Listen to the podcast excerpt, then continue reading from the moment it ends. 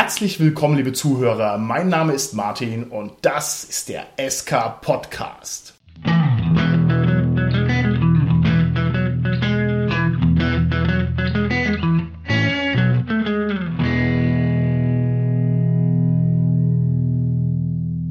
Mit mir im Studio sind meine lieben Gäste, der Gernot, der Carsten und die Tanja. Ja, hallo, hier ist der Gernot. Hallo, hier ist der Carsten. Ja, hallo, die Tanja hier. Unser heutiges Thema ist Karten und Pläne. Das heißt, wir wollen uns heute mal mit Landkarten und Plänen und Skizzen und Lageplänen und so weiter und so fort beschäftigen. Ein Element, das an den Spieltischen sehr häufig auftritt und das generell mal einen genaueren Blick verdient. Und wir fangen heute damit an, dass ich hier meinen lieben Cast mal frage, ob ihr denn eine Karte kennt aus dem ja, Rollenspiel, Fantasy, Fantastikbereich, also eine fiktive Karte, die euch ganz besonders umgehauen hat, die euch besonders gut gefallen hat, wo ihr gesagt habt, wow, das ist mal eine coole Karte. Umgehauen? Ja, aber leider nicht im positiven Sinn. Zum Beispiel bei Fantasy Roleplay. Und ich mag dieses Game wirklich. Und es tut mir leid, wenn ich hier jetzt jemand angreife. Finde ich die Karte nicht so gut gelungen.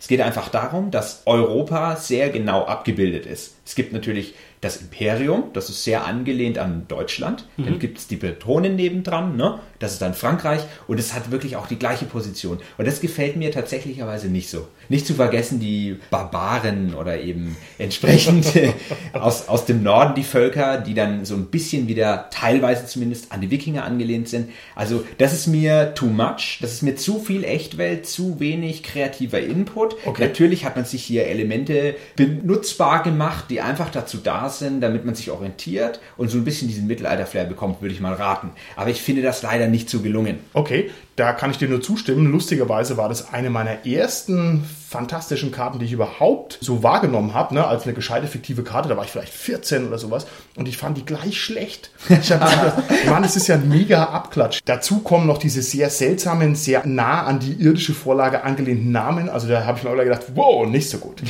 genau. Man könnte ja vielleicht auch sagen, es ist einfach konsequent, wenn man schon diese ganzen Völker entlehnt hat, dann auch zu sagen, dann machen wir auch so ein bisschen die ungefähr gleiche geografische Anordnung und lassen halt die Barbaren im Norden und tun die nicht im Süden zum ja, Beispiel ja. oder so. Also ja, tatsächlich. Aber was zu einer Karte, die mich wirklich umgehauen hat, das war, als ich den Herr der Ringe gelesen habe und da die Karte von Mittelerde. Das war noch diese grüne, dreibändige Ausgabe und das Besondere war halt wirklich diese, fand ich zum damaligen Zeitpunkt, da war ich gerade 17 Jahre alt, ist also schon bei mir ein paar Jahre her, diese riesengroße, diese großformatige Karte, die dann quasi zum Aufhalten war. Die war zwar detailliert, aber eben es waren gar nicht so viele Sachen drauf insgesamt, aber mich hat die trotzdem umgehauen. Okay. Das ist so eine Karte, in einem Fantasy-Roman drin ist. Die Besonderheit an der Karte war vor allem, dass die sehr dinglich war. Ne? Die war nicht nur reingedruckt, sondern es war eine richtige, echte Karte. Das war schon krass, das stimmt. Ja. Mir ist auch diese Karte als negativ aufgefallen, muss ich ganz ehrlich sagen. Und zwar deshalb, weil die mir ästhetisch nicht gefallen hat.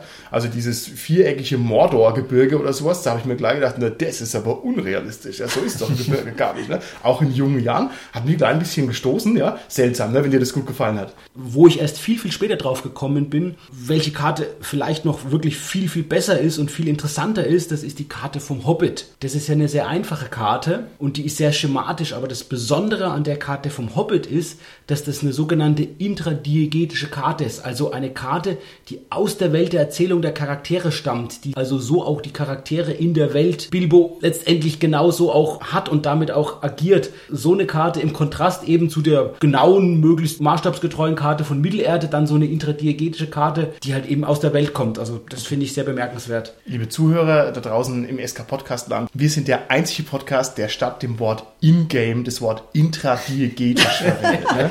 Am besten zehnmal schnell hintereinander. Richtig. Tanja, wie schaut's aus bei dir? Gibt es eine Fantasy-Karte, die dir gut gefallen hat? Ach, muss es Fantasy sein? nein, nein, nein. Du kannst oh, doch gerne Science Fiction sagen. Was ja, weder noch. Fiktiv das, ist, ist erlaubt. Ja, es ist nicht fiktiv. Das ist der Punkt, weil die Karte, die mich echt mal umgehauen hat, die habe ich zum Geburtstag nämlich geschenkt gekriegt. Und da hat so eine Schule alte Karten rausgeschmissen. Ich kennt ihr vielleicht noch diese Hängekarten da und das war so mhm. der Bereich Mainfranken. Und da hatten eben zwei diese Karte abgegriffen und die haben wir dann eben geschenkt gekriegt und wir waren da, die gesamte Geburtstagsgesellschaft, ich weiß nicht, wie viele wir waren, wir waren da drüber und haben versucht, die zeitlich irgendwie einzuordnen und so. Das war super, heiden Spaß gemacht. Jetzt stelle ich mir nur die Frage, wo liegt dieses Mainfranken eigentlich? Ja, ich hatte auch schon so viel davon gehört, ne? Ja, dafür gibt es ja Karten, wenn man die Region überhaupt nicht kennt, dass man da mal nachgucken kann. Also das Interessante ist da eben eine historische Karte, ja, die eben noch andere Gegebenheiten hatte, als es vielleicht heute ist. Genau, die A3 läuft da durch, weil die war dann nämlich in Planung, das haben wir gesehen. Und jetzt haben wir überlegt, wann ist denn die A3 da eigentlich gebaut worden? Also das war super faszinierend. War halt keine Fantasy-Karte, macht nichts, oder? Ja, mein gut, die Geschichte der Welt ist ja letztlich auch irgendwo halb fiktiv. Insofern vielleicht. Mir ist besonders positiv in Erinnerung noch, als ich das erste Mal mit Lorakis in Kontakt gekommen bin, was die Karte angeht. Die Karte hat mich sehr umgehauen, weil es mich sehr interessiert hat. Der Kontinent von Splittermond ist einfach interessant geformt, schöne Gebirge drauf und so weiter, schöne Binnenmeere und so. Das hat mich gleich gereizt dazu, mit dem Auge drüber zu fliegen und mich einfach da schlau zu machen, was ist da. Und das Update für die Karte ist dann die politische Karte, die man noch so drauflegt. Und wo man dann sagt, wow, wie groß ist das eigentlich und was gibt's da alles für Zeug? Das hat bei mir so ein Entdecker-Feeling bedient, das mir sehr, sehr gut gefallen hat und das ich auch schon sehr, sehr lange nicht mehr hatte. Und wenn ich es einschätzen kann, dann glaube ich, dass Lorakis relativ groß ist im Vergleich zu anderen Settings, korrekt? Ja, da gibt's diesen berühmten Vergleich mit Aventurien, wo also Aventurien so ein bisschen als Konkurrenzveranstaltung sehr, sehr viel kleiner ist. Ob man das dann im Spiel wirklich so merkt, sei mal dahingestellt, man ist halt in einer großen Welt, naja, gut. Und lustigerweise, ich habe eine Bekannte, die hat mir dann gleich gesagt, als sie diese Karte das erste Mal gesehen hat, da hat sie gedacht, die ist ja voll abgekupfert und hat mir irgendwie so eine andere Karte gleich gezeigt. Und stimmt, die war ein bisschen so ähnlich, aber wenn man einen Kontinent mit einem Binnenmeer malt, dann ist der notgedrungen ähnlich wie ein anderer Kontinent mit einem Binnenmeer. Also so viele Möglichkeiten, eine Karte zu malen, gibt's eigentlich gar nicht. Okay, ich würde gerne von euch wissen, wie sieht's bei euch in-game aus? Nutzt ihr Karten im konkreten Rollenspiel oder nicht? Freut ihr euch über Karten? Ist es für euch ein wichtiges Element, ja oder nein? Das kommt eigentlich ganz drauf an. Ich habe eine Zeit Star Wars gespielt. Da hatten wir quasi so eine Universumskarte, wenn ich es mal so sagen darf. Jetzt hinkt dieses Beispiel, weil logischerweise der Raum drei Dimensionen hat, so ist er ja definiert, und diese Karte natürlich flach ist und nur zwei Dimensionen. Also kann man natürlich das Ganze nur mit einem gewissen Fehler betrachten. Aber wir hatten diese Karte sowohl Outgame, riesengroß, ausgedruckt an der Wand, Oh. als auch dann entsprechend Ingame. Ja, ich boykottiere jetzt dieses Wort, ich würde mich nur versprechen. und haben dann eben auch versucht, uns so ein bisschen daran dann zu orientieren, wo wir dann als nächstes hinfliegen wollen und solche Geschichten. Das ist mega cool, ne? Ja, schon. War das dann für euch eher ein taktisches Nutzmittel, um den Benzinverbrauch eures schäbigen Short-Raumschiffs akkurat zu kalkulieren? Oder war das eher ein atmosphärischer Fokus, wo ihr gesagt habt, cool, hier ist das ganze Universum, da fühle ich mich gleich viel mehr, als wäre ich in dieser ausgedachten Welt? Also als erstes war es wirklich eigentlich ein Mittel zur Planung. Auch wenn die sehr grob ist, man hat dann natürlich trotzdem nur eine begrenzte Zahl an Planeten drauf. Aber der Aspekt, dass es eine gewisse Atmosphäre schafft, dass man sich sehr, sehr klein vorkommt, der ist auch wirklich da. Und der hilft auch. Gerade wenn dieses Ding auch in hoher Qualität schön an der Wand hängt. Also das ist schon top. Das kann ich eigentlich nur empfehlen. Okay. Das ist auch ziemlich atmosphärisch dann, oder? Wenn du Genau. so ein Ding an der Wand hängen hast, ja. Genau, genau. Du hast sie dann immer im Auge und denkst dir dann, oh, ich bin irgendwo auf einem fremden Planeten. Oh, da will ich hin. Ne? ja, oder das? Also mir ist die Verwendung von Karten ganz ähnlich wie beim Gernot. Tatsächlich machen wir es auch mit Fantasy-Karten. Wir haben da wirklich angefangen beim Schwarzen Auge eben mit der Aventurienkarte, wo wir früher wirklich Reiserouten geplant haben, auch ungefähr die Länge geplant haben von Reisen, indem wir eben gemessen haben auf der Karte, wie die Entfernungen sind, wie lange wir ungefähr brauchen werden und dann quasi die Planung von Proviant und so daran festgemacht haben. Das würde ich heutzutage nicht mehr ganz so machen. Was ich aber tatsächlich heute noch ganz wichtig finde, wenn man in Städten ist, da eine Stadtkarte irgendwie so zu zeigen und auch ein bisschen zur Orientierungshilfe einfach geben. Und ganz wichtig natürlich bei Grundrissplänen, ja, die auch verwenden, vielleicht auch selbst zeichnen lassen oder so, irgendwie, wenn man im Dungeon ist, wenn man irgendwie im Haus ist oder so, irgendwie letztendlich als Spielhilfe. Okay, und da müssen wir also gründlich drüber reden, weil ich mache das zum Beispiel gar nicht. Ich mache beides Aha. nicht. Ich mache weder diese Dungeon-Karte, die dann aufgedeckt und mitgezeichnet wird, ne, noch lege ich diese Stadtkarte auf den Tisch. Erstes Mal sind da die Chips. Und zweitens finde ich es auch einfach von der Immersion schwierig. Es gibt nur wenige Karten, die da gut funktionieren und ganz oft passt es dann auch nicht zur Perspektive der Spieler und naja, aber wir reden da noch im Detail drüber. Das ist ja interessant, dass du das jetzt so sagst, weil letztendlich spiegeln wir beide vielleicht so ein bisschen dann die Position wieder, wie es auch unter ganz vielen Fantasy-Autoren ist. Es gibt viele Fantasy-Autoren, die gerne Karten verwenden und die auch zeichnen lassen, die quasi auch da ihren Roman dadurch aufwerten. Es gibt aber auch Fantasy-Autoren, wie zum Beispiel Joe Abercrombie, der der sagt, er hasst Karten. Ja. Er will das nicht, dass er von seiner Welt eine Karte Ja. zeichnet oder die Leser eine Karte kennen. Ja. So Karten in Büchern oder sowas, mag man sie oder mag man sie nicht, ist so ein bisschen die Sache. Ich muss ganz ehrlich sagen, beim Rollenspiel bin ich jetzt eigentlich gar nicht so der Fan davon, wirklich den Spielern die Karten in die Hand zu drücken. Was ich aber immer mache, das ist, wenn man in Kampfsituationen oder in irgendwelchen Situationen, wo man einfach eben die Situation darstellen muss, um klarzumachen, der eine ist jetzt hier, der andere ist jetzt da. Nicht, dass so die Multilokalität hier um sich greift. Also, dass ich so Kampfskizzen mache. Ich denke, das zählt ja eigentlich Battlemap auch als quasi. eine Battlemap, ganz genau. Also, das ist eigentlich das hauptsächlich, wo ich Karten Okay, mache. also das heißt eigentlich auch nicht die Stadtkarte, es sei denn, du spielst Dinosaurier, die die Stadt zertreten, ja, sondern eher so die Battlemap, ne? Oder eine Stadtkarte, wenn halt tatsächlich irgendjemand hinter dem Haus steht, ich verstecke mich hinter der Ecke und schaue jetzt auf dieses Fenster und so in der Richtung, dann schon. Aber Okay. Werden wir gleich noch ein bisschen abklopfen, wie wir das vielleicht systematisieren können. Jetzt nur, um auf dich nochmal Bezug zu nehmen, lieber Carsten, weil du gesagt hast, es gibt Autoren, die unterschiedliche Ansätze verfolgen. Es gibt noch einen dritten, der Terry Pratchett dürfte leidlich bekannt sein. Der hat die Karte von Ankh-Morpork erst unglaublich spät in seinem Schaffenszyklus mal niedergelegt. Also das heißt, er hatte eine Karte in seinem Kopf und hatte dann gesagt, ja, das müsste ungefähr so und so weit sein, so stelle ich mir das vor, aber hat es erst ewig spät mal wirklich aufgemalt, finde ich auch interessant, ne? das dann so aus den Texten zu rekonstruieren erst. Wir wollen es noch ein bisschen definitorisch erfassen, worüber wir sprechen. Wir sprechen also über Karten. Da gibt es die große Hauptunterscheidung. Sind es jetzt eher Landkarten, die vielleicht einen atmosphärischen Grundton haben? Sind es eher taktische Karten, also irgendwas mit Rastern und vielleicht zwischendrin Karten, die andere Informationen transportieren? Vielleicht, sag ich mal, politische Karten oder Karten mit Höhenlinien oder sowas. Und so auf dieser Skala bewegt sich das meistens. Und dann ist noch ein wichtiges Kriterium bei den Karten, ob es jetzt sehr abstrakt ist oder sehr konkret. Das sind also auch noch ganz unterschiedliche Welten, ne? wie genau so eine Karte eigentlich ist. Und ich denke, in dieser jetzigen Folge werden wir uns im Wesentlichen mit den Landkarten beschäftigen, aber man kommt nicht aus, wie es jetzt die Tanja schon gemacht hat, mal so einen Rekurs hin und wieder auf die taktischen Karten zu nehmen. Also wir kennen den Unterschied, wir werden es vielleicht nicht immer so ganz so sauber trennen. Wo würdest du die Grundrisspläne von Häusern und von Dungeons einordnen jetzt in der Definition? Das finde ich sehr interessant. Die Grundrisspläne sind, wenn sie mit Kästchen sind, ganz klar taktische Karten. Wo steht das Monster? Wie weit bin ich davon War ja weg? früher sehr oft. Mittlerweile kommt man ja davon ab, dass man Grundrisspläne nicht mehr so mit Kästchen letztendlich Ja, malt. genau. Also ich würde glaube schon eher sagen, die sind eher taktisch noch, immer Ja. noch. Auch wenn da keine Hexfelder, keine Kästchen mehr sind, aber die zeichnen genau auf, wo was ist. Ja, auch Ja. mit Interieur oder so drin, in Häusern beispielsweise. Genau. Auch die Frage, welchen Raum hat man schon entdeckt? Kann man da Genau. quasi da aufschlüsseln, wohingegen so eine Stadtkarte, da ist es schwierig, ne, weil es echt unterschiedliche Stadtkarten gibt. Ich kenne so aus dem Negativen ein bisschen die Karten vom Schwarzen Auge, keine Ahnung, hier die größte Stadt von Aventurien. Diese Karte ist unbenutzbar in meinen Augen, weil da einfach eine Million winzige Häuschen drin sind und da findet und sieht man gar nichts. Und die ist auch schwer, um sich drin zu orientieren. Also das ist definitiv nicht taktisch. Ist es atmosphärisch? Ich weiß es nicht. Für mich nicht. Für mich ist es ein Haufen Häuselchen. Also ich kann damit nichts anfangen, muss ich sagen. Ich finde es halt cool, dass da wirklich eine Welt so detailliert, quasi pseudo-realistisch geschildert ist. Und ich bewundere wirklich gerade beim Schwarzen Auge, mit welchem Detailgrad, wie ausführlich da diese Städte, diese Karten, also wer, wer macht das, wer zeichnet diese Karten? da wirst du ja wahnsinnig, wie du sagst, also das zu Ja. zeichnen. Ich meine, Ja. wir haben ja schon Probleme, das zu verarbeiten, aber das dann entstehen zu lassen und das zu zeichnen und dann gibt's ja auch wieder neue Karten von den Städten. Also ein neuer Zeichner nimmt eine alte Karte und macht dann wieder eine neue Karte von der Stadt Okay, raus. Also okay. das bewundere ich schon auf jeden Fall. Okay. Ja, es klingt erstmal ganz gut, aber ich muss jetzt hier die Frage stellen. Ist das denn überhaupt notwendig? Ich meine, ich habe diese Perspektive als Charakter in der Welt nicht. Also sprich, Ja. wenn ich mir die selber hinlege als Spielfigur, A, wo habe ich die her? Ist die dann so akkurat? Oder ist es wirklich dazu da, um Flair zu transportieren? Und das finde ich klasse, dass du diese Frage stellst.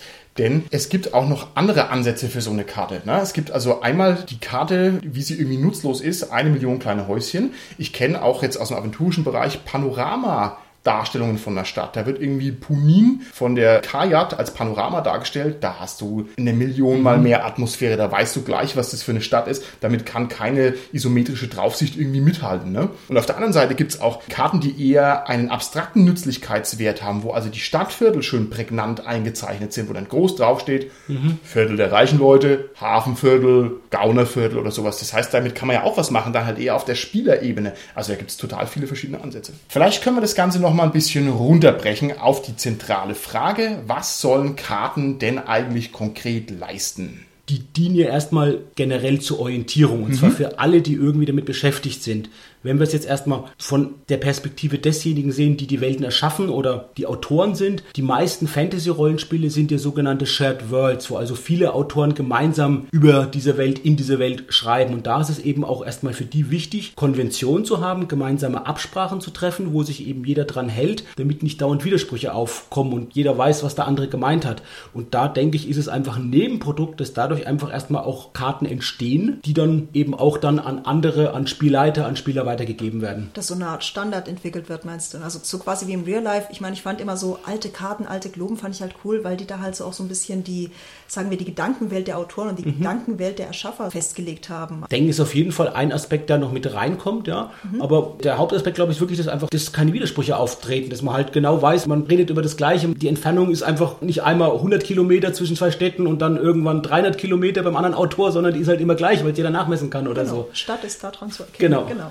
Und eine Karte ist natürlich ein schöner Fixpunkt, weil es halt die Physikalität schön rüberbringt. Ne? Also eine Geografie ändert sich halt einfach nicht von heute auf morgen. Die Plots und die Handlungsbögen mögen noch so wirre losgehen, aber ein Gebirge ist halt erstmal da und da ist es halt. Also wenn man das mal erschaffen hat, das ist sozusagen ein wertliches Investment, das bleibt erst einmal. Was ich dazu zu sagen habe, ich denke gerade im Fantasy-Bereich, wenn man sich gerade den Low-Fantasy-Bereich auch anschaut, dann ist diese Karte wahrscheinlich sehr viel mehr für Spieler gemacht. Ich glaube nämlich nicht, dass die Spielfigur diese Karte ja. wirklich wirklich besitzt. Und dann, für mich zumindest persönlich ist es so, ich nehme ein Rollenspielbuch, ein neues in die Hand und lasse mich erstmal auf diese Welt ein. Möchte mhm. erstmal so diesen Flair aufsaugen, die Atmosphäre erkunden. Und dann stolper ich über die Karte und sage, ah, hoch, okay, oh, akkurat gezeichnet mit vielen Details. Dann denke ich mir, ah, fortgeschrittene Gesellschaft vielleicht, vielleicht geht es schon in die frühe Neuzeit rein oder sowas. Mhm. Also das sind dann meine Gedankengänge. Und ich sag mal so, deswegen meiner Meinung nach im Fantasy-Bereich wahrscheinlich zu 80, 90 Prozent für die Spieler, nicht für die Spielfigur. Mhm. Okay. Ich glaube, dass da jetzt in den letzten Jahren ein Wandel eingesetzt hat. Ich habe da eine Anekdote, die mir einfällt, die war aus meiner Ursprungszeit des Rollenspiels. Das war im Schwarzen Auge, wo wir eben schon gewohnt waren, dass wir mit dieser Aventurenkarte, habe ich ja vorhin schon erzählt, unsere Reisen planen. Da gab es ein altes DSA-Abenteuer, da kommt auch der Titel einer Stadt vor. Mehr will ich nicht spoilern. Die, die es kennen, werden es, glaube ich, jetzt wiedererkennen. Da finden die Helden irgendwo eine Aventurenkarte. Und der Witz war, für uns als Spieler, wir haben das erstmal überhaupt nicht verstanden wir haben das gar nicht begriffen, wird da das total gewöhnlich. Oh ja, da hängt die Karte, da hängt die Karte, die wir eh hier am Tisch liegen haben, die wir jedes Mal eh gebrauchen, unsere Reiserouten zu planen. Wir haben in dem Moment wirklich überhaupt nicht erkannt, Moment mal, das ist ja ungeheuerlich, das ist unglaublich für unsere Helden, dass jemand so eine detaillierte, genaue Karte da hat. Das mhm. kann eigentlich gar nicht sein. Ja? Und da musste uns wirklich dann erst der Spielleiter darauf aufmerksam machen.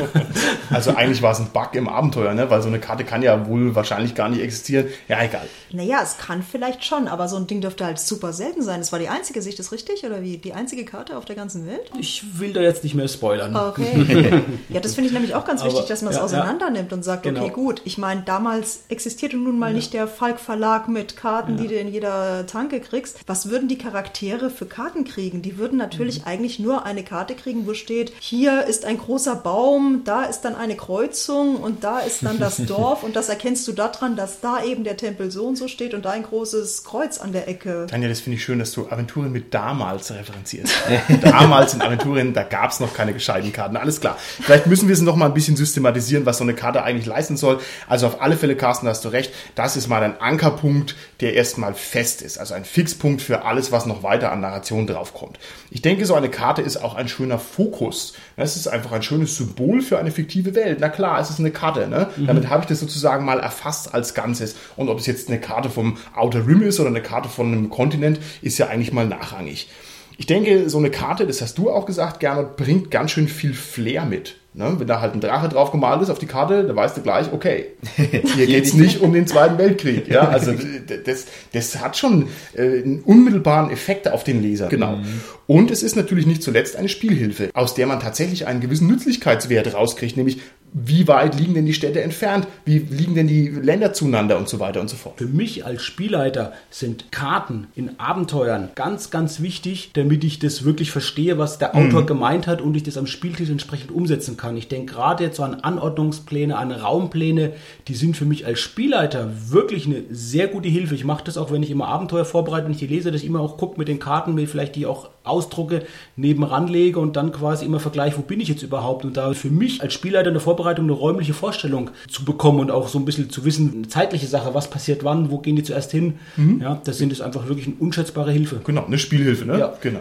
Da gebe ich dir hundertprozentig recht. Ich finde gerade, wenn es mit politischem Hintergedanken ist, finde ich so eine Karte extrem interessant, damit man sich einfach irgendwie geografisch vorstellen kann. Was ist denn da los? Ja, ja. Wo grenzen die aneinander? Ist da eine gewisse Landmarke vorhanden oder sonst was? Also wenn ich über Königreiche spreche. Und da ist das wirklich wichtig, um die Vorstellung zu vertiefen. Was du auch gesagt hast, die Karte schafft ja nicht nur eine Orientierung, sondern die schafft ja gegebenenfalls einen Handlungsfreiraum. Mhm. Dass du sagst, okay, es wird über dieses und dieses Gebiet geredet, aber das andere Teil wird ausgespart, da kann ich vielleicht persönlich auch nochmal meine eigene Note reinbringen. Okay, genau, das stimmt. Auch eine gewisse narrative Dichte wird dadurch vermittelt. Wo ist denn was los und wo ist nichts los? Und also dieses typische, das Land im Norden, wo nichts ist, da ist halt dann auch weniger Erzählung, ne, weil da weniger auf der Karte drauf ist.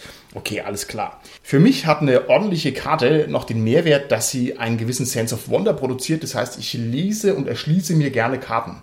Also eine Karte, die ich nicht kenne, zu entdecken, finde ich super cool. Muss ich ganz ehrlich sagen, ist immer so. Ich schaue mal, was ist da mhm. los. Das finde ich interessant.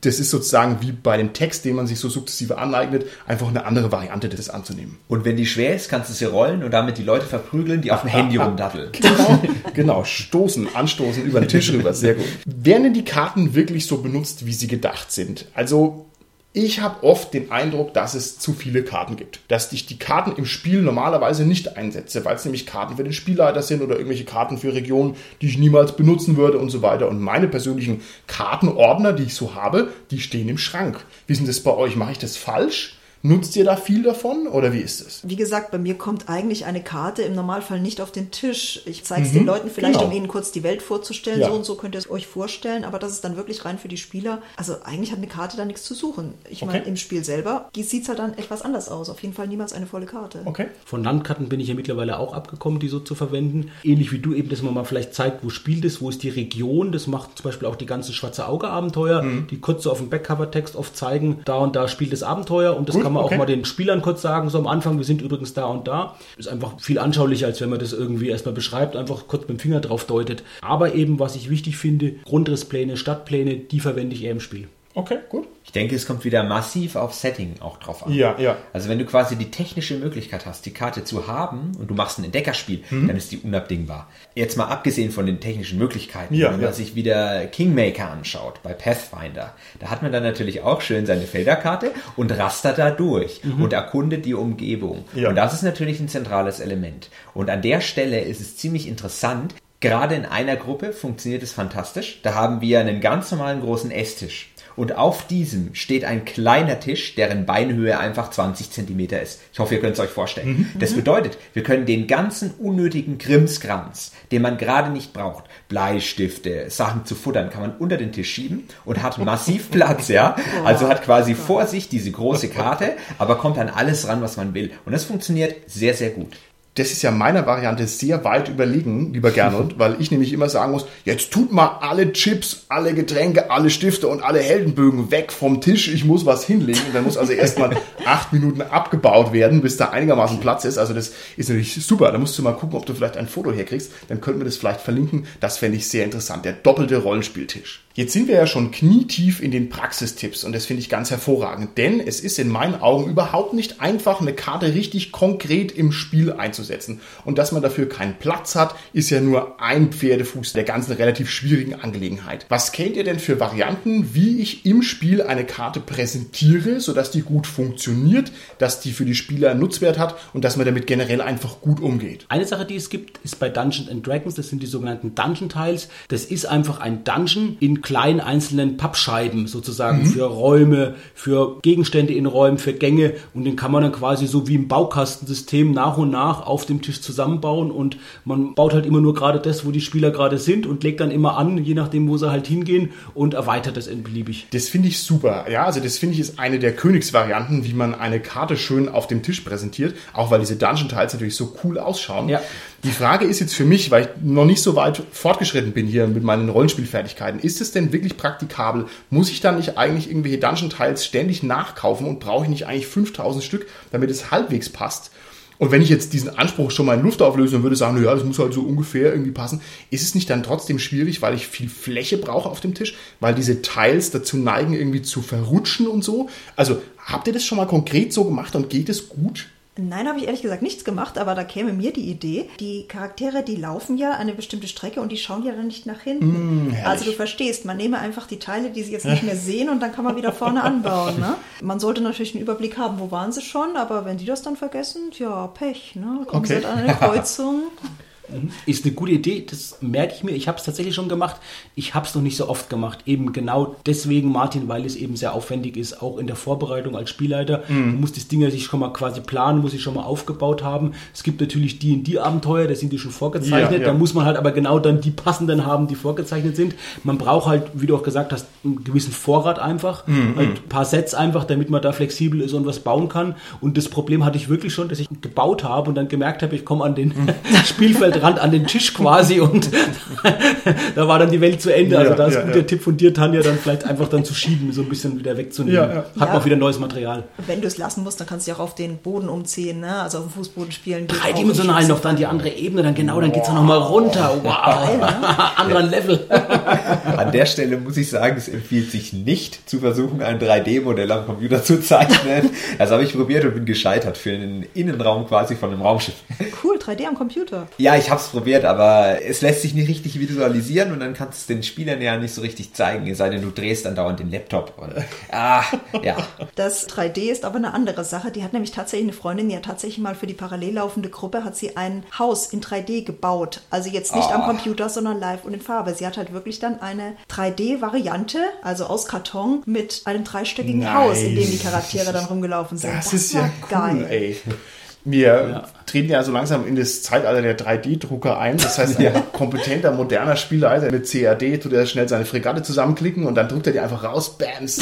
Das wäre es natürlich. Was ich auch schon mal gesehen habe im Internet, dass es Spielleiter gibt, die haben einen Beamer verwendet, den sie in die Decke gebaut haben und haben da quasi mit einem Computerprogramm die Karte erstellt. Gibt es ja auch wirklich auch Ja. Programme, wo man so Dungeons quasi sich zusammenbauen kann und so, Mhm. die also nicht selbst zeichnen muss, sondern im Baukastensystem, man klickt sich zusammen und der hat dann quasi den Beamer von oben auf den Spieltisch ausgerichtet und die haben quasi auch Boah. dann als Battlemap auf dem ja Spieltisch geil. gespielt und hatten dann quasi äh, Weißt du, was da richtig geil ist? Man kann da markieren und zerstört nicht die Karte, ne? genau, ja. Das finde ich herrlich. Ich glaube, mich würde dieses Beamer-Feeling stören. Also dieses unruhige Beamerlicht würde mich, glaube ich, echt nerven. Aber davon abgesehen ist es natürlich auch wieder Rollenspiel der Zukunft. Das ist ja cool, mit dem Beamer das zu machen. Weil du das gerade sagst, Tanja, mit dem Zeichnen auf der Karte. Ich persönlich mache die etwas faulere Variante der Dungeon Tiles. Ich nehme die schönen Flip-Mats von Paizo, glaube ich, ist es. Also diese vorgefertigten Dungeon-Karten und generellen Landschaftskarten, die sind extra so gemacht, dass man mit Folienstift drauf rummalen kann. Das heißt, die sind extra dazu gedacht, dass ich da schnell was drauf zeichnen kann. Das ist natürlich schon cool. Und ich mache es trotzdem nicht, sondern ich schmeiß Bauklötze drauf.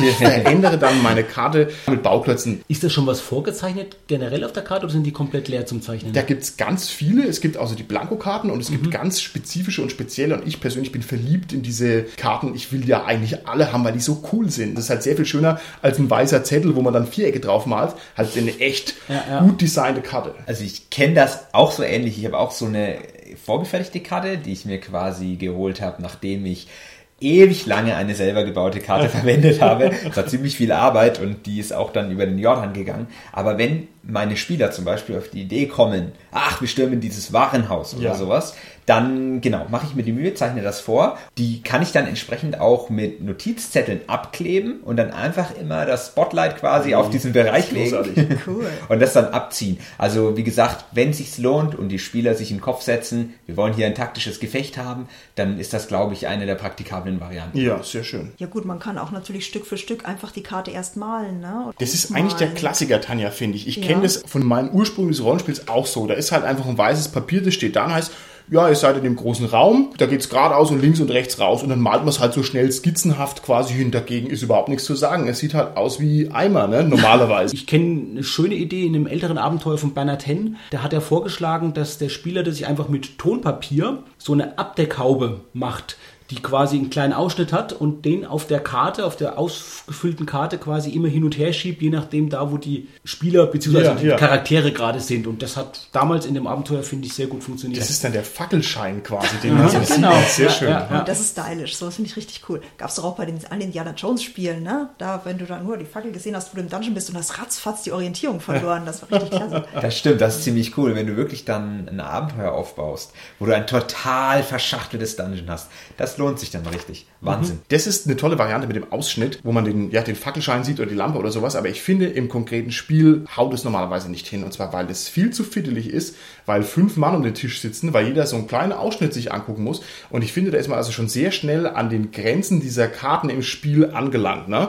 Also, ich weiß nicht, die Leute müssen das schon sehen können. Ne? Ansonsten funktioniert es ja nicht. Was mache ich jetzt, wenn der Spieler zwei Plätze links vor mir am Tisch da so eine Abdeckung hin und her schiebt? Das geht doch gar nicht gut. Und viele dieser Varianten, finde ich, sind ähnlich schwierig. Also ich habe halt nun mal keinen Beamer bei mir im Wohnzimmer über dem Spieltisch. Noch Und- nicht. ja, Zeit wird's, Zeit wird's, ne? Und ich habe vielleicht auch nicht die Vorbereitungszeit, um für jedes Warenhaus, wo irgendwelche Leute einbrechen, eine Karte zu zeichnen. Also Praktikabilität, würde ich sagen, ist schon ein schlagendes Kriterium. Es muss funktionieren und zwar schnell und es muss klar sein. Und ich finde, die Atmosphäre darf da leiden. Da ist mir so eine Skizze auf einem weißen Blatt Papier eigentlich lieber als eine aufwendige Konstruktion. Wie seht ihr das? Da muss man natürlich einwerfen, ob der Spieler oder die Spielfigur, besser gesagt, tatsächlicherweise die Karte mitzeichnet. Ich will jetzt nicht kniefieselig erscheinen, aber ist es nicht so, wenn dann drei Barbaren durchs Dungeon rennen, die alle ein bisschen doof sind, dass die den Weg sowieso nicht zurückfinden und dass quasi dieses Aufzeichnen, dass das, wie soll ich sagen, dass es einen aus der Immersion raushaut, kann man das nicht so sagen? Ja. Naja, es kommt jetzt drauf an, wie orientierungsstark die Barbaren sind, oder? Weil ich meine, man muss ja nicht notwendig eine Karte gezeichnet haben, wenn man gute Orientierung hat. Korrekt. Also insofern würde ich sagen, okay, wenn die Spieler jetzt dann mitzeichnen und damit quasi die Orientierungsfähigkeit ihres Barbaren simulieren, dann sei das genehmigt, oder? Das ist eine gute Variante, denke ich. Also ja. Ich denke, es gibt eben wirklich Abenteuer mit komplexen Dungeons. Da ist es einfach wichtig, dass die Spieler das mitzeichnen, wenn es nicht der Spieler, der dem präsentiert. Nur, ich würde auch versuchen, das in die Spiel Intradiegetisch. Ah, Genau. Ah. Das, genau. Also, nur heute ist mein Ansatz, das eben auch intradiegetisch zu machen, um das schöne Wort nochmal zu sagen. Also ich will das kurz kontrastieren. Früher haben wir das so gemacht, da haben wir quasi, stellt euch sogar vor, mit so einem Kästchenblock. Dann hast du mit einem Kästchenblock mitgezeichnet mit Bleistift und mit Radiergummi. Ja, ja. Das ist ja was, Kenn ich was auch, ne? absolut unnatürlich ist, wenn man sich vorstellt, was eigentlich der Charakter jetzt macht. Da macht der Spieler was völlig anderes als das, was der Charakter eigentlich jetzt gerade macht. Ne? Der im Dungeon ist mit Fackel, die rußt und der nicht richtig sieht und der was macht. Und meine Idee ist, das jetzt so zu machen, dass man denen einfach auch vielleicht ein Büttenpapier gibt, ein größeres Stück Papier Mhm. Und eine Wachsmalkreide beispielsweise, eine schwarze gibt. Und damit die. Schön. zeichnen Boah, lässt. cool. Ohne Radiergummi natürlich. Ja, also das ist dann eher was, was glaube ich Okay. schon auch die Immersion erhöht, was auch wieder eine neue Schwierigkeit reinbringt, Ja, da ja, eine ja. vernünftige Karte zu zeichnen. Ja, jetzt weiß ich, lieber Carsten, du bist ein Props-Rollenspieler. Dir macht sowas mega Bock, wenn du quasi was Haptisches austeilen kannst und wenn die Leute was machen können. Und das ist natürlich über jede Kritik erhaben. Jetzt nur mal, um die Gegenposition zu bringen. Ich finde, dass das Rollenspiel theoretisch ein bisschen wackelig ist, weil diese schnelle Skizze, die ich jetzt als Spielleiter auf ein weißes Papier malen würde, ist ja eigentlich auch nicht für die Spielfiguren gedacht, sondern nur für die Spieler als eine Kommunikationshilfe. Dass ich halt nicht dreimal sagen muss, hey, ihr seid in der großen Höhle, sondern ich sage halt, ihr seid da. Das macht es halt einfach sehr viel einfacher. Also das ist eine Kommunikationshilfe. Und ich will ja damit gar keine Immersion erzeugen. Ich will halt nur schneller sprechen können. Ich habe eh Schwierigkeiten. Ich spreche oft so langsam. Ich musste jetzt in dem Fall sogar zustimmen, aber aus einem anderen Grund, weil als Spielfigur, als Charakter sehe ich ja, wenn ich in einem Raum bin, da ist rechts eine Tür, da ist links eine Tür, geradeaus geht so und so weiter. Das hat der Spieler vielleicht in der Beschreibung gar nicht so präsent. Wenn ich dem aber dann einen Plan male schnell und ich zeichne das hin, Ja. dann tue ich letztendlich auch wieder den Spieler auf das Wissen seiner Spielfigur bringen, indem ich das ihm quasi skizziere. Insofern finde ich das auch im Sinne der Immersion zulässig. Letzte Erwiderung noch von mir, wenn ich das noch ganz kurz einschieben darf. Ich glaube, dass die Karte, die ein Spieler am Tisch selber schnell mitmalt, überhaupt nichts mit der Karte der Figur zu tun hat. Weil das ist doch nicht synchron, wie gut können die die Karte malen, was haben die für eine Wahrnehmung, das ist doch was völlig anderes. Ob jetzt der Barbar halt die Karte nicht hinbekommt oder der Gelehrte macht sie ganz perfekt, das hat doch nichts damit zu tun, wenn jetzt hier der Fritzi am Wohnzimmertisch schnell eine Karte mitmalt. Also ich glaube, auch da ist ein großer Bruch drin, auch wenn ich natürlich diese Props, wie gesagt, sehr schätze und cool finde. Ich glaube, es ist schon äh, ziemlich wackelig als Konstruktion. Man müsste halt gucken, wen man natürlich dann zeichnen lässt. Ja, das ist halt dann eher ein, jemand, der, Genau. der Den- halt einen Talentwert hat in Malen und Zeichnen, den man sonst überhaupt nicht braucht. Wenn Also- man eine schöne Sache hier, dieses Talent ein bisschen zu featuren, ja, und an Bedeutung quasi gewinnen zu lassen. Also der Spieler, der den dummen Barbaren spielt und der auch noch dumm ist, der muss die Karte zeichnen, aber dann passt es. Ja. Das ist ja genau das Problem bei dem Unterschied vom Pen and Paper zu Lab. Ne? Mhm. Ich meine, wenn ich nun mal nicht zeichnen kann, aber mein Barbar voll der Orientierungsfreak ist, dann fände ich das durchaus fair, wenn ich das jetzt mal eben an einen Spieler, der jetzt einen orientierungslosen Barbaren spielt, aber wesentlich besser zeichnen kann, dass der das dann vielleicht für mich macht, oder? Also, dass ich jetzt eben nicht sage, okay, ich muss jetzt zeichnen, weil mein Charakter das jetzt eigentlich können müsste. Das wäre eine Lab-Voraussetzung, oder? Ja, wobei ich da sagen muss, das ist, finde ich, ein existenziell anderes Problem. Das ist so ein bisschen, ich spiele einen Charakter, ich bin total eloquent und ich muss aber für meinen Charakter gar keine Punkte auf irgendwie gesellschaftliche Talente verwenden, weil das spiele ich halt einfach aus. Also ich würde sagen, man sollte schon einen Charakter wählen, ein bisschen was, wenn es geht, wenn es geht, in der Gruppe dazu passt, ja. Also. Ich finde, das Ganze bringt auch noch ein anderes Problem mit. Das, was ich vorhin schon angesprochen habe, mit dem, die Karte präsentieren und dann eben immer wieder die verdeckten Teile offenbaren, Ja. wenn die Gruppe reingeht. Das spart nämlich in einem akkuraten Dungeon was völlig aus. Wenn jetzt meine Spieler dann rummalen und sagen, wie war das? War das jetzt dreieinhalb Kästchen? Was? Und hier 3,5? Also, Genau. wie gesagt, ne, es ist einfach furchtbar, weil dann die ganze Zeit diskutiert wird, ob das akkurat ist und dann heißt, ja, es geht ja gar nicht auf, der Gang hat ja gar keine 90 Grad. Und sowas will ich eigentlich nicht haben. Ne? Und das kann man wirklich einfach verhindern, indem man sagt, okay, hier ist eure Karte, batsch, ihr seid in diesem Raum. Ja. Und dann ziehst du den Zettel ab, zack, und dann sehen die den Raum. Sehr schön. Eine schöne Alternative da ist auch, hat jetzt kürzlich mal unser Spielleiter gemacht, indem er einfach die Karte von einem Tal, in dem wir waren, erst vorher zerrissen hat und uns dann einfach so Stückchen hingelegt hat. Also auch so grob das, was man denn wohl sieht. Und am Ende hat man halt das Ganze gekannt und hatte die Karte vollständig vor sich liegen. Aber liebe Tanja, wenn ich da die donnernde Rede halte, ja, in der Verkörperung meines Redners in der fiktiven Welt und der Hohn meiner mächtigen Stimme weht dann deine Talfitzelchen vom Tisch runter, dann ist es ja auch schon wieder sehr, ja, sehr defekt. Aber Nein. nicht, wenn der Barbar sich drauf wirft, um sie festzuhalten. Was ich gerne von euch wissen würde, weil es mich wirklich interessiert, ist es eurer Meinung nach tatsächlich möglich, on the go eine Karte mitzumalen? Jetzt stellt euch mal vor, ihr wärt jetzt wirklich in Katakomben drin und ich war tatsächlich schon in ein paar wirklich krassen Anlagen drin. Jetzt mal echt zwei Räume geht, ne? aber sobald eine krumme Kurve drin ist und ich soll mitzeichnen, wie lang die ist oder wie krumm die ist, das könnt ihr doch vergessen. Nach 30 Metern unter der Erde wisst ihr doch nicht mehr, wo ihr seid und könnt es gar nicht mehr mitzeichnen. Das ist auch der Gedanke, den ich habe. Ich halte es ein bisschen für eine Farce, gerade wenn es hoch und runter geht und sich dann Ja, Teile überlappen. noch. Du hast, du hast doch gar keine Chance. Also das ist schon wirklich seltsam dann. Und dann ist es vielleicht auch lustiger, wenn man damit spielen kann aktiv, dass Mhm. die Charaktere sich in-game fragen müssen, ja Mist, wie weit war das denn eigentlich? Und Ja, können es nicht ja. rausmessen mit dem Lineal. Ja, aber man kann ja vielleicht mit dem berüchtigten Fackelpfeilen an der Wand so arbeiten. Also ich meine, dann muss man halt seine Karte zeichnen und dann eben sagen, okay, und hier habe ich einen Pfeil gemacht.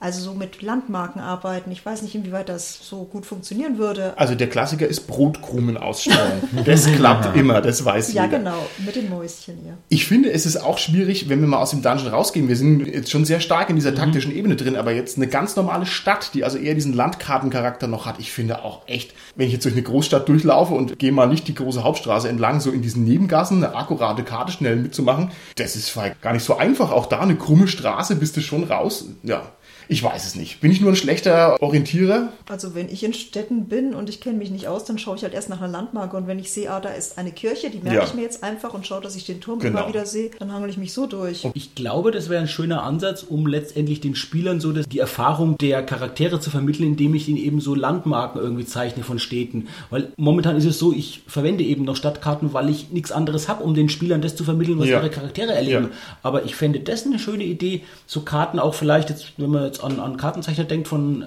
Kaufabenteuern, dass man mal eine Stadtkarte zeichnet, indem man so Landmarken einfach zeichnet und das den Leuten hinlegt. Ja, das ist ja genau, was wir auch so erleben, wo wir Erhöhungen sehen oder Ja, sowas, genau. bestimmte Sachen. Und wir haben halt nicht diese detaillierte Karte, aber das ist momentan die beste, schlechteste Lösung, die wir haben, um Ja. irgendwas zu präsentieren, damit jemand eine Vorstellung hat, wo geht's ungefähr lang, wie sieht die Stadt aus. Ich kenne auch die besseren Karten, muss ich sagen. Ich hatte mich vorhin schon drüber erhoben, dass ich diese großen Karten mit den Millionen und Mini-Häuschen drin echt nicht leiden kann. Aber ich kenne auch die nützlichen Karten, die tatsächlich über Landmarken funktionieren.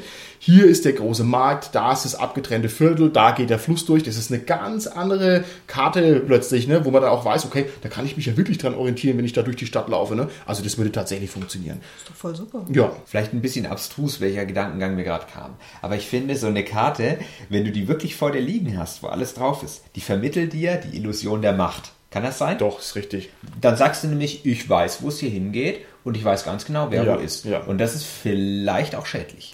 Da gibt es doch auch die Möglichkeit, dass man wieder eben intradiegetische Karten den Spielern Ja. präsentiert, die halt absichtlich Fehler drin Ja. haben. Ja, genau. Absichtlich Fehler. Top. Ja. Es gibt es ja auch schon. Es gibt auch jetzt schon Rollenspielsysteme, die das ein bisschen zelebriert haben, diese fehlerhaften Karten. Und ich muss sagen, das macht mir unglaublich Spaß und es ist für das Spiel unglaublich hilfreich. Ich erinnere mich jetzt hier mal an Myranor. Die hatten als Konzept, dass die keine akkuraten Karten veröffentlichen, als es mal irgendwann rausgekommen ist. Ich weiß gar nicht, ob es noch durchgehalten wird. Das ist super. Man hat da eine Küste und man hat drei Karten in der Box. Die drei Karten passen halt nicht zusammen.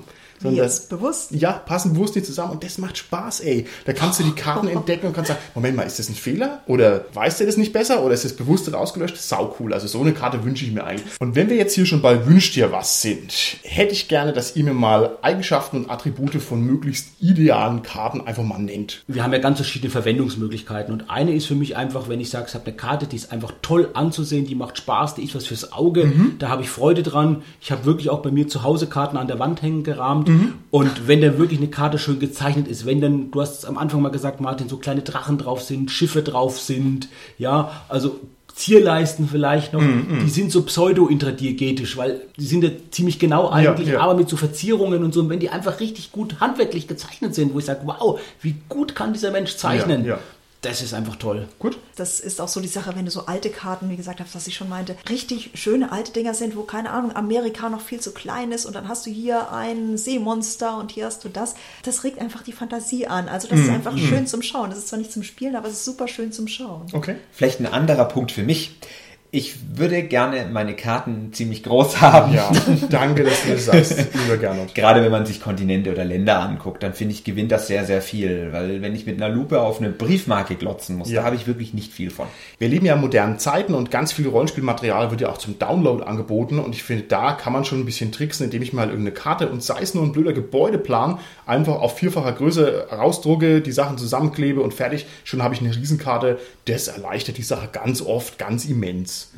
Ein schöner Aspekt, was so eine Karte auch noch leisten kann, ist, wenn sie es nicht nur zur Orientierung dient, sondern wenn da auch so ein Rätsel verborgen ist drin, wenn die irgendwie rätselhaft sind, wenn man die entschlüsseln muss, wenn da vielleicht auch wieder mit Zierleisten, mit Randleisten irgendwelche Zahlen sind oder so irgendwelche Symbole sind und die irgendwie Sinn ergeben, wenn es vielleicht auch noch irgendwie eben mit dieser Orientierung zusammenhängt. Ja? Vielleicht so wie eine Schatzkarte zum Beispiel, ja, also zu gucken und Ja. das ist toll. Dann hat man Ja. auch was für wirklich was noch im Spiel noch einen Mehrwert einfach hat. Auf alle Fälle. Das reicht dann schon, wenn du gar nicht weißt, wo Norden ist, ne?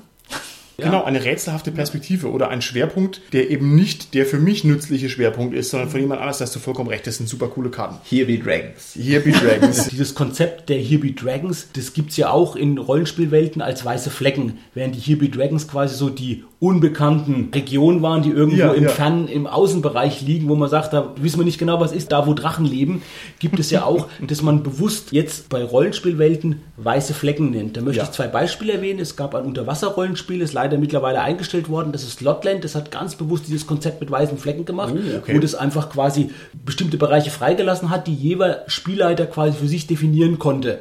Um da selbst sagen konnte, was da jetzt genau ist. Ein aktuelles Fantasy-Rollenspiel, das das von vornherein auch als Konzept macht, ist Splittermond, also mit der Welt von Lorakis, die auch ganz klar sich darauf einigen, wo sagen, es gibt bestimmte Bereiche, die beschreiben wir nicht, die lassen wir frei für den Spielleiter selbst zum Ausgestalten. Genau, richtig. Was wir vielleicht nur noch ganz kurz anreißen können, weil es fast ein unendliches Feld ist, ist ja das Internet sozusagen. Es gibt also eine Menge Sachen, die gibt es im Netz, die die Erstellung von Karten unterstützen. Also ganz viele Zeichentutorials zum Beispiel auf YouTube. Es gibt eine Gilde der Kartenzeichner, die lauter coole Sachen macht. Und es gibt auch verschiedene andere Angebote. Ja, man kann es kaum besprechen, weil ganz viele Menschen sich mit diesen Karten beschäftigen und da gibt es immens viele Sachen. Vielleicht verlinken wir ein paar schöne Artefakte, die es da gibt. Es gibt ja auch diverse, sagen wir, Hardware-Tools, also jetzt nicht Software, sondern eben Sachen, die du auch wirklich in die Hand nehmen kannst, wie zum Beispiel so diese Gamerboards. Boards, wo du die Karte drunter legen und dann eben draufmalen kannst. Gibt's ja auch zu kaufen, wird auch hergestellt. Oder eine Sache, die wir mal einem Kumpel geschenkt hatten, das war eben so eine Tischdecke. Das konntest du in Hex oder in Quadraten eben besorgen und dann kannst du eben mit Stiften draufmalen. Hatte ein bisschen Nachteil, nach einiger Zeit hast du die Stifte kaum mehr weggekriegt. Aber es war super, weil das halt so einen gesamten Tisch bedeckt hat und du hattest dann halt deine Karte quasi direkt auf dem Tisch liegen. Das war super. Als Tischdecke. Genau. Also wenn du dann dein Brötchen isst und Senf drauf tropft, dann kannst du auch gleich sagen, dieses Land gibt's nicht mehr. genau, es ist blutig. Vulkanausbruch. Zersenft. Ich habe noch was Technisches. Gernot, du hast dir ja vorhin die großen Karten gewünscht. Da gibt es ein Computerprogramm für das schwarze Auge. Das ist der sogenannte Dere Globus. Das ist quasi Google Earth für den Kontinent oder für die ganze Welt von schwarze Auge. Man kann da halt wirklich beliebig runtergehen und in der Detailfülle das aufrufen und kann da die immer größer machen, die Karte, und kann sich ganz Ja. genau anschauen, wo was wie ist, kann dann auch noch Informationen über die Orte und so und die Städte abrufen. Also so mapsdere.de, ja? Gen- Deri Globus, also super. Ja, ist frei zum Download verfügbar und wer da spielt in der Welt, sollte sich auf jeden Fall mal anschauen. Das ist toll. Jetzt muss ich sozusagen den Advocatus der Unwissenden geben. Ist denn tatsächlicherweise dere rund? Wow.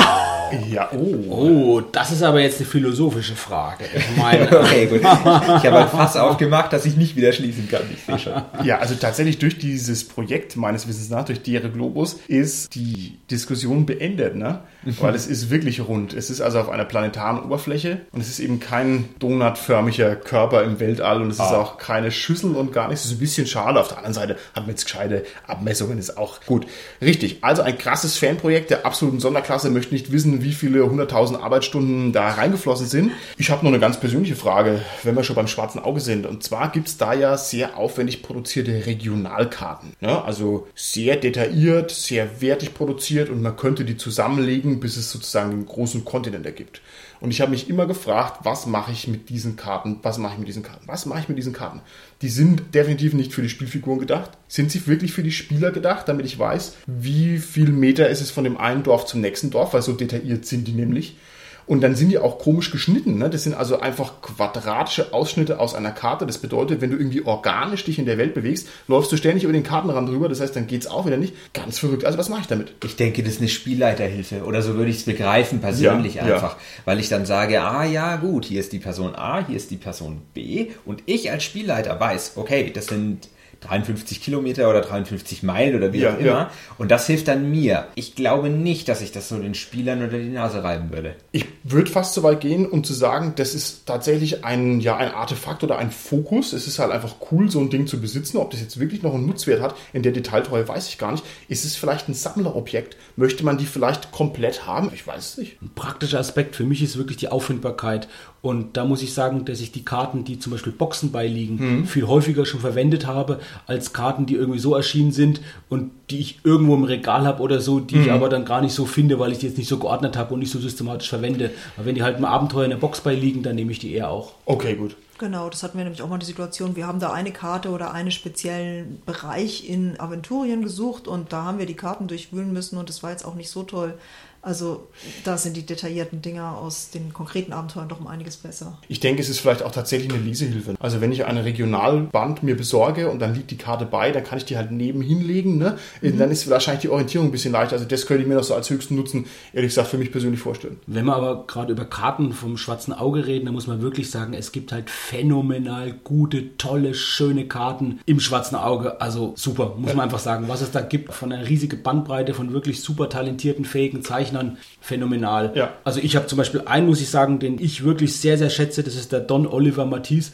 Und bei dem finde ich so herausragend als Künstler, dass der halt sowohl in Illustration zeichnet, also die Bilder, als auch die Bodenpläne, als auch die Karten im Abenteuer. Und er macht alles drei, wie zum Beispiel im Abenteuer Brugers Blut. Also super. Ja, ja. Jetzt, wo es mir gerade noch einfällt, es gibt auch ein Produkt, das nennt sich der aventurische Atlas. Also das heißt, alle Karten in Buchform. Das ist auch ein ja, diskussionsfähiges Produkt. Weiß ich auch nicht. Also ich finde es schwierig, muss ich sagen, dann damit nützlich zu arbeiten. Aber gut, warum nicht? Dann sind die Karten vielleicht gebündelt. Puh. Besitzt du das, lieber Carsten? Hast du den Atlas? Du hast den dreimal mit, mit Goldschnitt. Ja, nein, Das schneidest du jetzt raus. das schneide ich raus. Alles klar. Alles klar. Gut, okay. Dann denke ich, sind wir jetzt so langsam auch am Ende unserer Folge angelangt und vielleicht nehme ich mir das raus, dass ich noch eine ganz persönliche Anekdote erzähle. Bevor es sowas gab wie Navis, habe ich auch schon auf Karten verzichtet, sondern habe mir, wenn ich eine Deutschlandreise getan habe, die Reisestation bei Google Maps rausgedruckt und bin dann nach den Stationen gefahren. Also fahre 304 Kilometer auf der Autobahn nach Norden, biege nach rechts ab, fahre 40 Kilometer weiter. Das funktioniert ziemlich gut, bis man sich mal verfährt oder bis irgendwo eine Baustelle Oh ja. ist. Und dann kannst du nach 650 Kilometer eigentlich wieder heimfahren, weil den Weg findest du nie wieder. Ja, ja, ja. Dann würde ich sagen, sind wir an der Stelle raus. Bis zum nächsten Mal. Tschüssi. Ciao. Tschüss.